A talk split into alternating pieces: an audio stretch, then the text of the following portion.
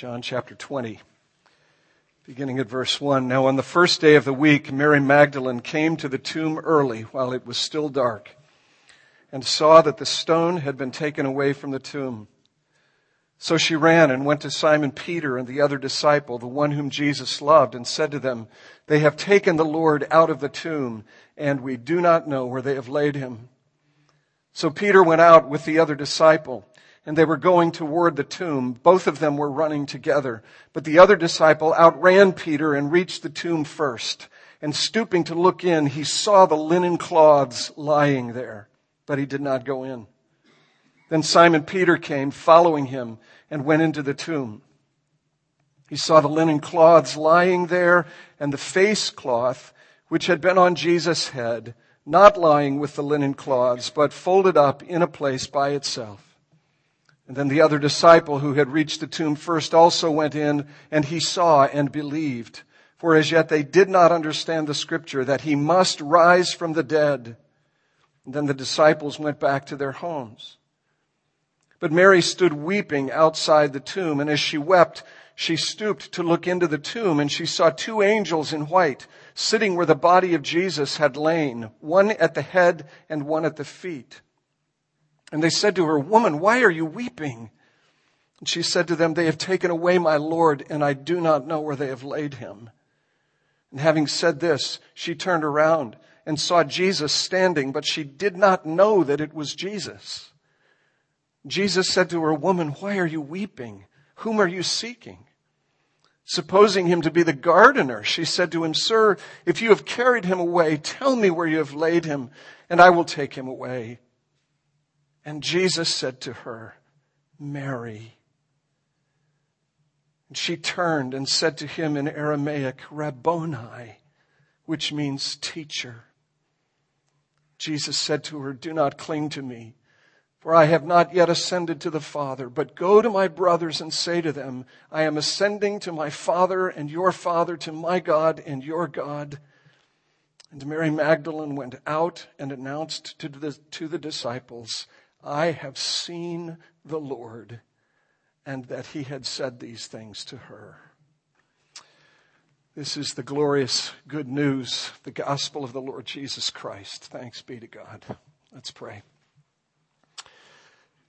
Oh Lord, I pray that you would stun us all somehow this morning in the foolishness of preaching by your Spirit through your word. Would you cause Jesus, the living, risen Jesus, to be set before our eyes? Lord, come and help us by your Spirit, we pray in your name. Amen. You may be seated. Uh, by now, you certainly know this is Easter Sunday. This is Resurrection Day for the Christian Church, day of celebration. And uh, as you think about it, I want to encourage you to think um, in terms of three questions. Let me just give you, not surprisingly, three questions, three things uh, to, to think about.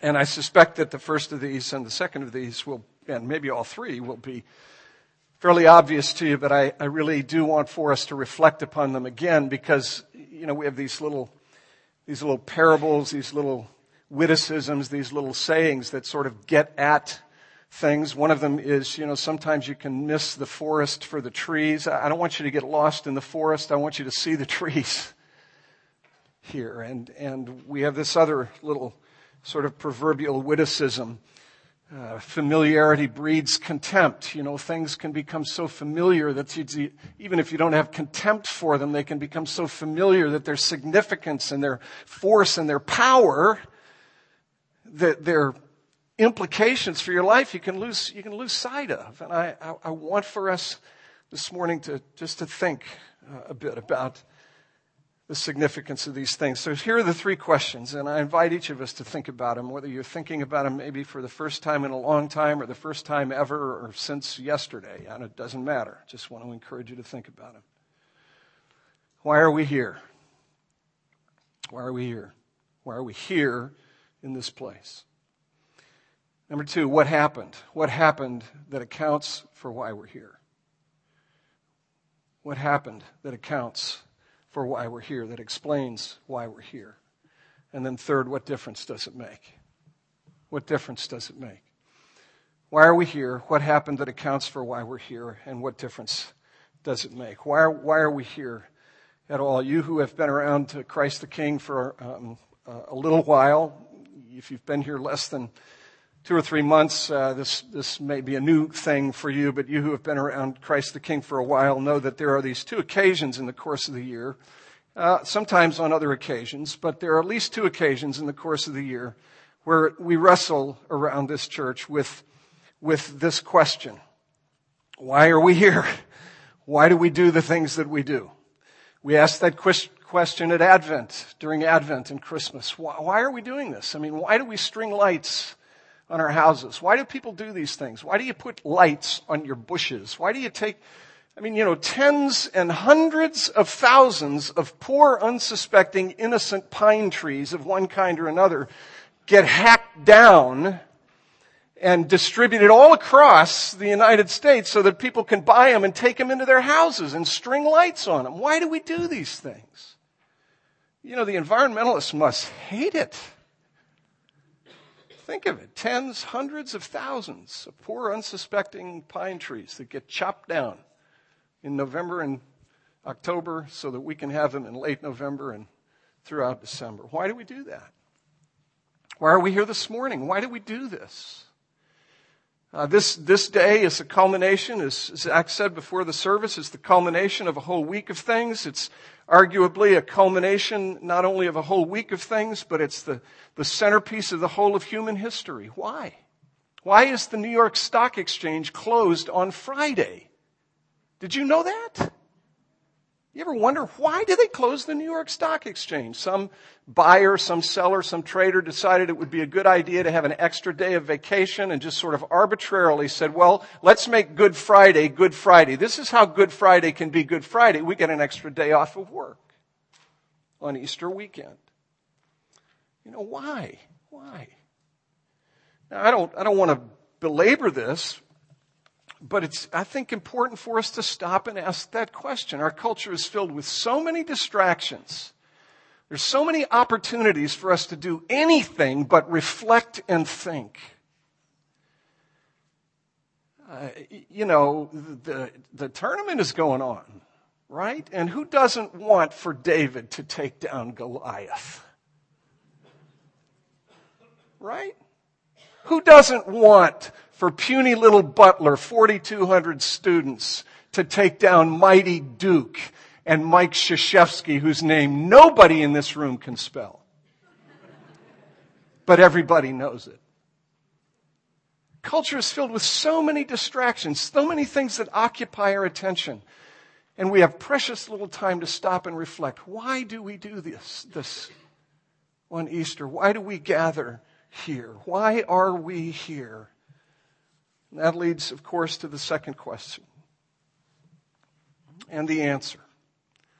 We do what we do on this particular occasion every single year, and in fact, in the Christian church, pretty largely, people gather on the first day of the week, every week, on a Sunday morning to celebrate the reality of the resurrection of Jesus from the dead raised from death on the third day after his execution, never to die again.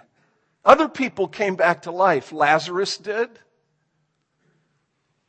Matthew's gospel tells us that at the resurrection of Jesus, tombs were opened and people came out of those tombs. They went into the city of Jerusalem and they talked to people. That would have been fun to see. Other people have come back to life, but Jesus is the only person raised from the dead after his death, on the third day after his death, the only person raised from death never to die again. Lazarus died again. Those people who came out of those tombs had to go through it all over again. Jesus is the only one, dead, alive again, third day after he died. That's why we're here. And this thing that is described in each of the Gospels, this resurrection of Jesus, is at the centerpiece of the life of the church. You just can't account for the existence of the church apart from the resurrection. Now, people other, frankly, other than theologians and, and New Testament scholars and, and church fathers and, and that sort of thing, people other than church fathers and all the rest really have acknowledged this. I mean, if you go, if you, if you, if you drill back, if you go back to the early centuries of the church, and you read the early church fathers, whether Polycarp, who was a disciple of John, all the way down to the present, you read the fathers back then, the theologians, the, the historians, they will all tell you that the resurrection of Jesus is the centerpiece of the life of the church. And that without the resurrection, you don't have the church. But it's a stunning thing when people who are not professional theologians, although we're all theologians because we all have a view of God, right? I mean, we do. So in that sense, we're all theologians. But people who are not professional theologians understand that without the resurrection, the church doesn't exist. It just doesn't exist. A couple of examples. Flannery O'Connor, short story writer, wonderful short story writer. I tell folks sometimes when I read Flannery O'Connor, not that I don't, I don't know her stuff that well, but I do like her and wish I did know it better. When I read Flannery O'Connor, I hear someone describing life as it is, but it isn't life the way I want it to be. When I read Wendell Berry, I see someone describing life as it isn't, not really, but as I really long for it to be. Flannery O'Connor in her short story, A Good Man is Hard to Find. Some of you know this short story. She has the misfit saying, Jesus is the only one that ever raised the dead. And he threw everything off balance. He threw everything off balance. Jesus, by his resurrection, by his power to raise from the dead, disrupted everything Everything that is predictable, everything that is expected. That is Flannery O'Connor's way of saying, if you don't have the resurrection, you don't have Christianity. You don't have Jesus. Jesus is another criminal on a cross, another opponent of the Roman Empire, dead, buried, story over. And here's another example, a classic example. John Updike. Some of you have read some of Updike's things. This is, many, many of you may know this poem. It's called Seven Stanzas at Easter. This is John Updike, modern day novelist. Listen, listen to what he writes. Make no mistake, if he rose at all, it was as his body. If the cell's dissolution did not reverse, the molecules reknit, the amino acids rekindle, the church will fall. The church will fall. And then listen, listen to how he, he really zeroes in and focuses in on the fact that this resurrection isn't just some sort of philosophical, speculative wish or hope in the minds of folks whose hearts were broken, whose disappointments were so enormous that out of that disappointment they had to create something that would give them hope. Listen to how Updike responds to that. It was not as the flowers, each soft spring recurrent. It was not as his spirit in the mouths and fuddled eyes of the eleven apostles.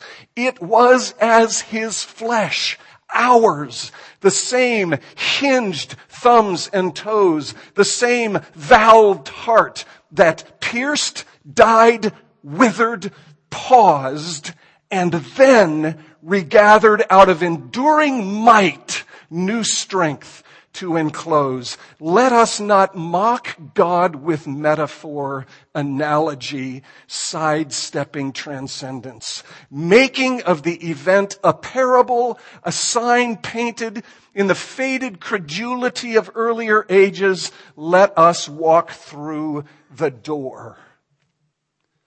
The stone is rolled back. Not paper mache, not a stone in a story, but the vast rock of materiality that in the slow grinding of time will eclipse for each of us the wide light of day. And if we will have an angel at the tomb, make it a real angel, weighty with Max Planck's quanta, vivid with hair, opaque in the dawn light, robed in real linen spun on a definite loom.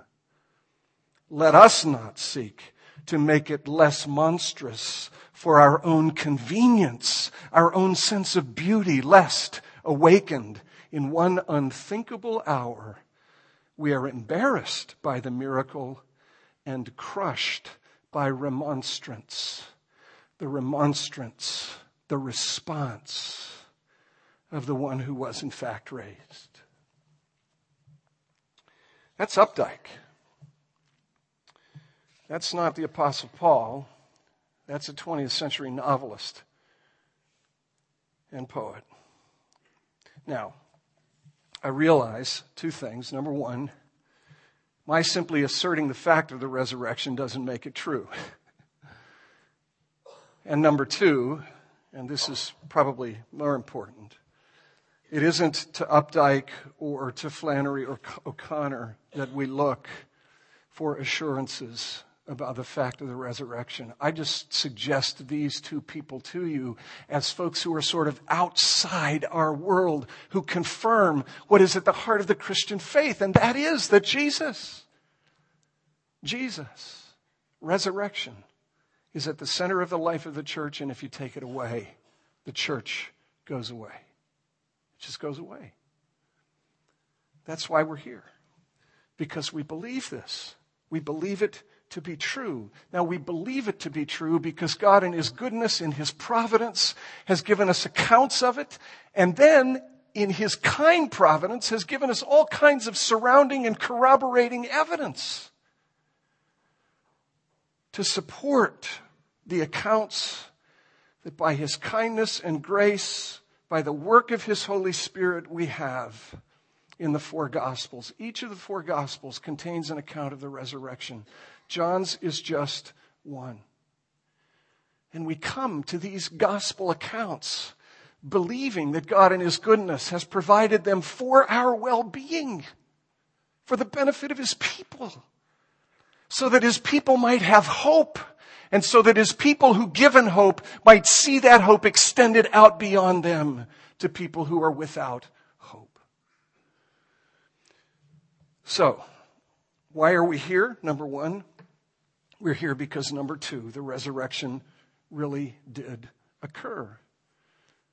And in just making a couple of comments about John's account of this incredibly unique and, and marvelous and wonderful thing that has happened, you, you get from the force of the language in his gospel John's sense of how stunning this thing was, how utterly shocking it was and how it stopped John in his tracks. It's what you see in verse 3 of the passage we read. These, uh, these disciples, Peter and John, like all of the other disciples, were, were afraid. Their leader had been arrested. He'd been executed. Uh, he'd been taken away from them. They had witnessed it. They'd seen it. What do you do if you're the associate of a person who is condemned as a criminal and who is then executed? You duck. You run for cover. And that's what they had done. They were hiding. And then Mary Magdalene, sweet, wonderful, changed, transformed Mary Magdalene comes with some of the other women to the tomb, sees that the stone is rolled away, goes back to find the disciples, reports to Peter and John what she has seen, and they come running. That's verse three and four. They come running to this tomb to see whether or not what Mary has reported is in fact true. John's the sprinter. He gets there first.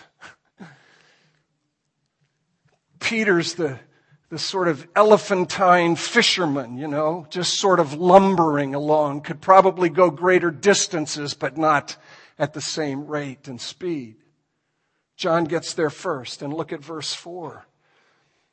John is the, the other disciple who outruns Peter, reaches the tomb. He looks in. He sees the lying cloth, the, the cloths lying there, but he doesn't go in. He's stopped in his tracks.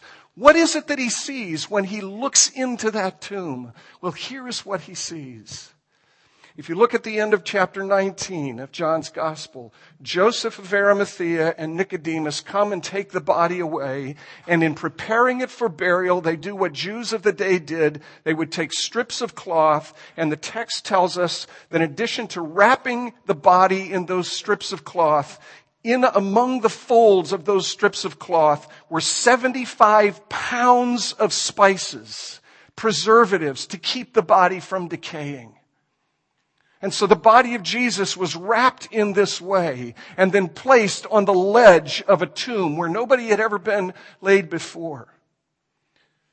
And when John and Peter get to the tomb, John getting there first looks in and he sees, the text says, sees these linen cloths lying there. Here's the force of the language.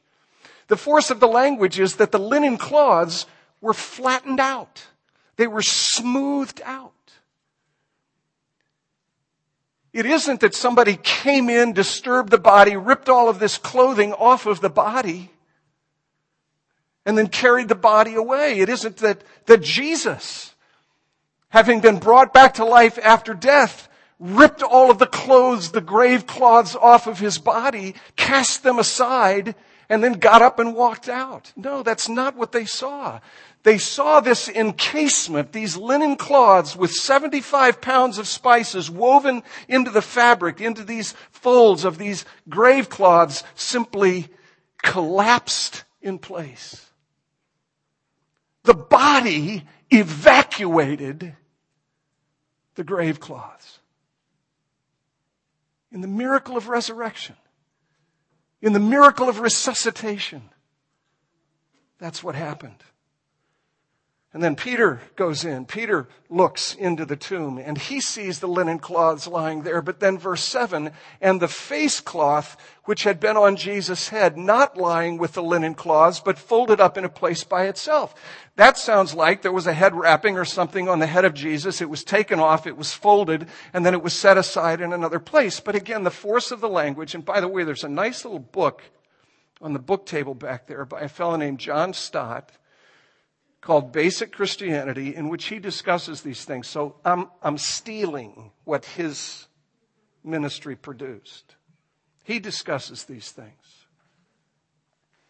What Peter saw when he looked in is what John saw. These grave cloths collapsed in place, and then this separate headpiece, this separate head covering, which was again some strips of linen wrapped in crisscross fashion over the face of Jesus over Jesus' face in order to hold the jaw in place.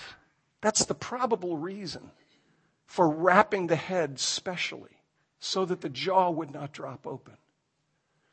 And that head cloth was in a place by itself, meaning it was simply separated from the rest of the grave cloths, still retaining the crisscrossed pattern that it was originally wrapped in grave cloths, headpiece, probably conforming to the profile of the face of Jesus, grave cloths, little gap, head cloth on the slab where the body of Jesus had been placed.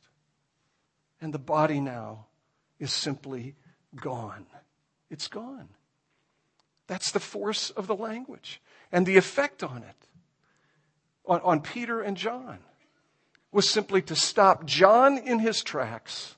And if you know a little bit about Peter, the impetuous, impulsive one, while John is stopped in his tracks by it, Peter has to go in and look more closely and sees what he sees. That's what the text tells us. And again, if you can Take some time this week, just read the four accounts, the four gospel accounts Matthew, Mark, Luke, and John. This is John's account with just a couple of little details pertaining to the resurrection. Read the other gospel accounts. and see how each of these gospel writers is like four different witnesses standing on street corners looking at the same event and identifying different pieces of the one story, bringing for different reasons different pieces of the one story to bear in their gospel accounts. So that's what happened. That's what the Christian church believes happened. That's what makes the Christian church the Christian church. That's what differentiates the Christian church from every other religion on the planet. There are many things, but this is certainly one of them. What differentiates Christianity is that its founder is still alive.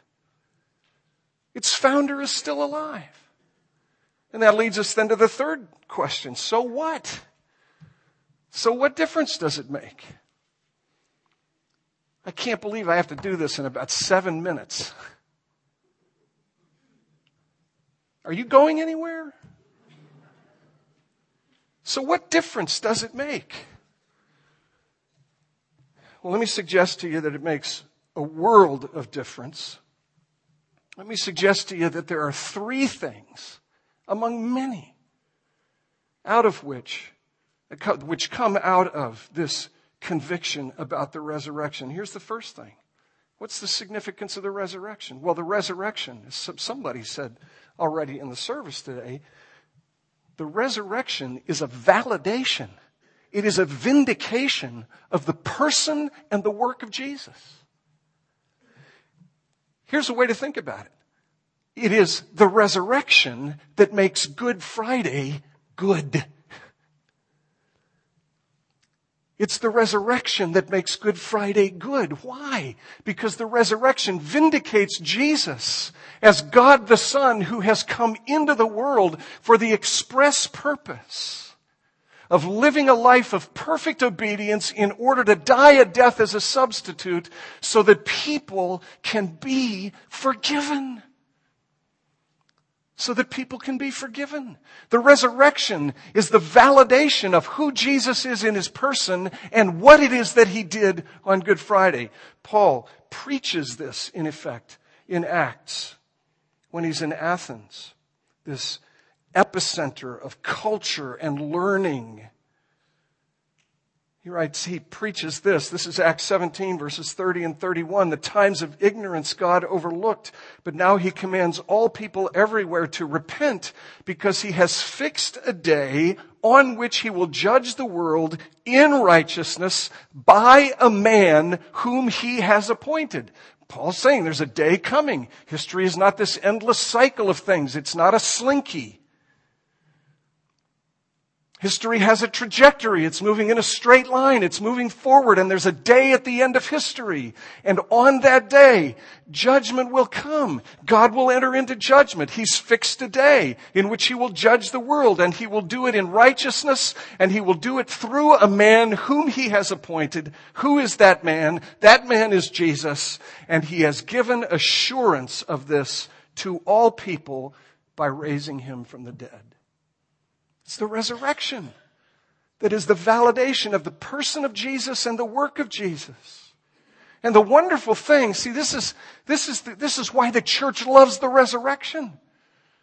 The wonderful thing is that at the cross, that judgment that is out there has been intruded into the present so that for those who cling to the cross, grasp the cross, they understand that judgment has already come. And this day that the apostle Paul is talking about, they will never face.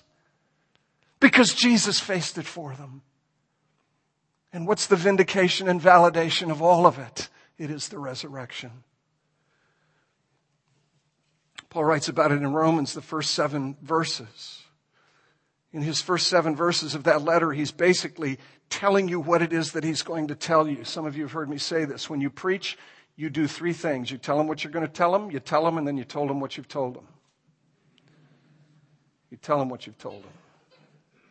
In those verses, that's what Paul's doing. He's going to tell these people what it is he's going to tell them. And right in the center of it, in verse 4, he refers to Jesus, who is declared with power to be the Son of God by his resurrection from the dead. See, it is the resurrection that validates who Jesus is, that vindicates him in his work. But here's the second thing. The first thing the resurrection does is validate and vindicate who Jesus is and what he does. But here's the second thing, and I hope your hearts thrill at this. The resurrection of Jesus bodily, physically, materially, tangibly. Francis Schaeffer used to say, if you had been there on the first Easter morning, you could have taken a picture of it. That's what Updike is getting at when he says, if we're going to have a body, give us a real body. The resurrection of Jesus, bodily, physically, materially, means for the Christian the hope, the promise, the assurance of your own resurrection. Of your own resurrection.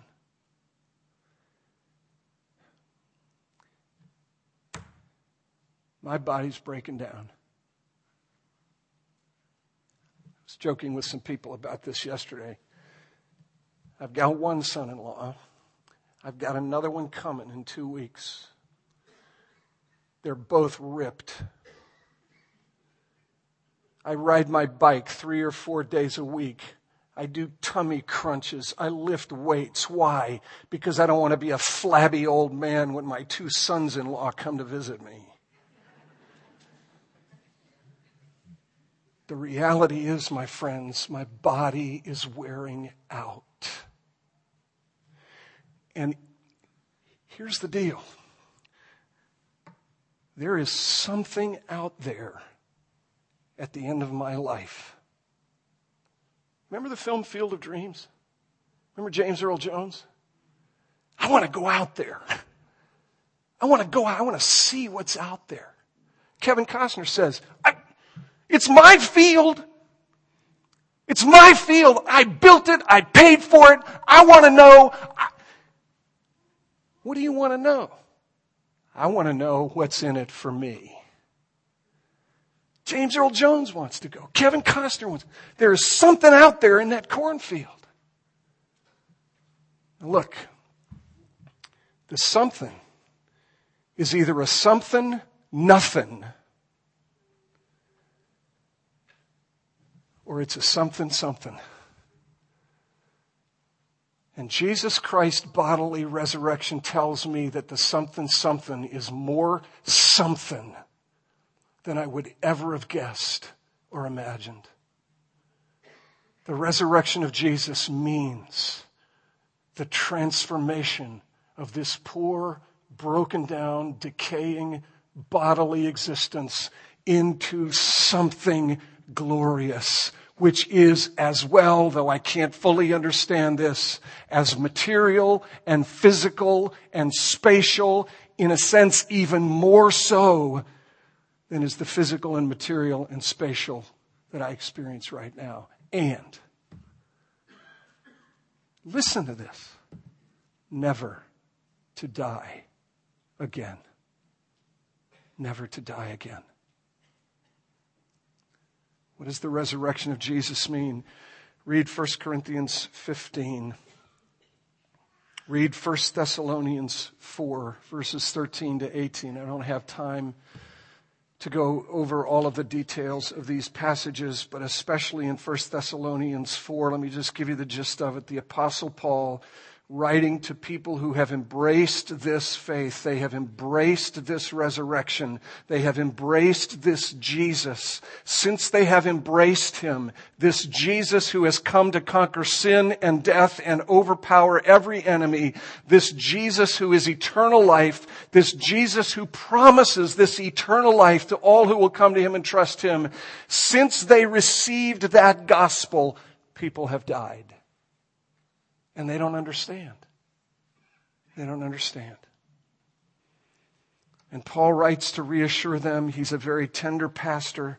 He's a very wonderful pastor. He writes to reassure them that even as Jesus has been raised from the dead, so will those who have rested in Jesus themselves be raised up. And he goes on to describe this incredible picture where a a powerful voice from the heavens speaks into our world, a world that is characterized by brokenness and by death, speaks into our world. He speaks with a loud, angelic, powerful trumpet-like call. And as he speaks, he summons those who have died out of the dust to be reconstituted, restored, to meet him as he descends in the midst of clouds of glory. That's in 1 Thessalonians 4, 13 to 18. This Jesus who has departed, returning in power and glory and speaking with power, summoning what has died back to life as the author of life. As Jesus has died and been raised, so will those who have rested in Jesus be raised. That's the promise of the gospel. The promise, you know, the great divorce. Here's the great divorce.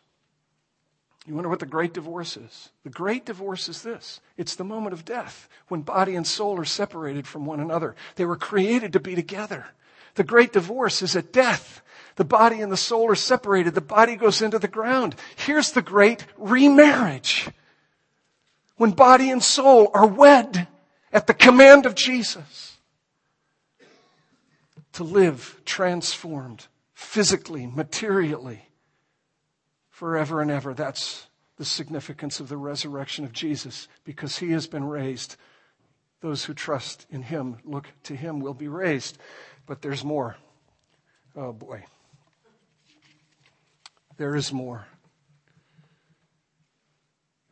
The resurrection of Jesus means not only a vindication of him in his person and in his work, the resurrection of Jesus means not only that those who look to him and trust him and wait upon him will themselves be raised up to enjoy the kind of transformation that he experienced, never to die again. The resurrection of Jesus means the restoration of the whole of the creation. That's what Glenn read in Romans 8. So many, so many of us, I include myself, so many of us fear heaven. We fear it. Why? Because, now I gotta be careful here, okay? I'm gonna do this quickly and we can be careful later. Why? Why do we fear heaven? Because the images that we have of heaven, the images that we have of eternal life, the afterlife, all look like disembodied spiritual experiences. It's all angels sitting on clouds playing harps. It's singing in a choir all the time. My wife loves the prospect of singing in a choir. She's never sung in one. She likes that idea. Those are the kinds of images that are conveyed to us.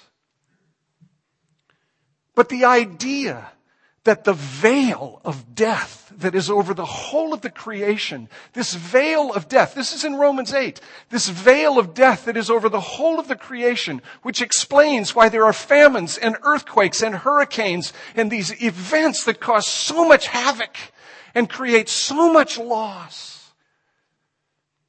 The idea that that veil of death would someday be lifted even as the veil if you will, the grave clothes of Jesus no longer mattered. The idea that the creation would be set free from its bondage to decay is an idea we don't think about enough. Matthew 19. Amen. Matthew 19. Jesus has just interacted with a wealthy young man to whom Jesus has said, if you want to gain eternal life, sell everything you have, give away everything you have, and come and follow me. And he went away downcast. And in the aftermath of that, Peter or one of the disciples says, My goodness, my goodness, how is it possible for anybody to enter the kingdom of heaven? And Jesus says to Peter, What is impossible with men is possible with God. And then Peter says, Master, we have left everything to follow you. What then will we have? We've left everything to follow you. What will we have? And Jesus wonderfully, tender, tenderly says to Peter, Truly, Peter, I say to you, in the regeneration of all things, you will sit with me on thrones. You will rule. You will reign over a cosmos that is regenerated, that is born again and freed from the curse. What's waiting for you if you're a Christian this morning? What's waiting for the person who has entrusted himself to herself or herself to Jesus? The renovation of the whole cosmos. This is not your best life now. This is not your best life now. The payoff and there is a payoff. And I'm not ashamed to be a prosperity gospel preacher in that sense. There is a payoff. And it's enormous. And it is the entire renovation and reconstitution of the whole cosmos, the transformation of everything into a new heaven and a new earth. What does the resurrection of Jesus mean? It's the validation and vindication of who he is and what he did. It's the promise that you yourself will one day be renewed, will be transformed, and it is the promise that you will have a place to live. The new heaven and the new earth, and you'll enjoy it forever. Somebody said, and I don't remember who this is, I've had a hard time tracking it down, and if nobody else can find it, then I'll take credit for it. Somebody has said, when we taste the realities of the new heaven and the new earth, it will make the troubles of this life seem like a night in a bad hotel. Brothers and sisters, that is what awaits the Christian. And that is why the church, today and until Jesus returns and sees him face to face, celebrates and will celebrate his resurrection from the dead. Let's pray together. Lord, thank you for these things. I pray for my friends. I pray for myself. I pray for us all that we would stop today and give some thought to these things.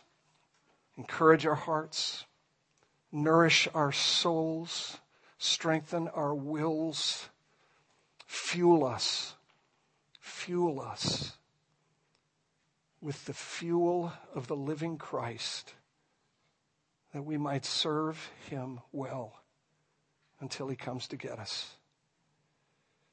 We pray in Jesus' name. Amen.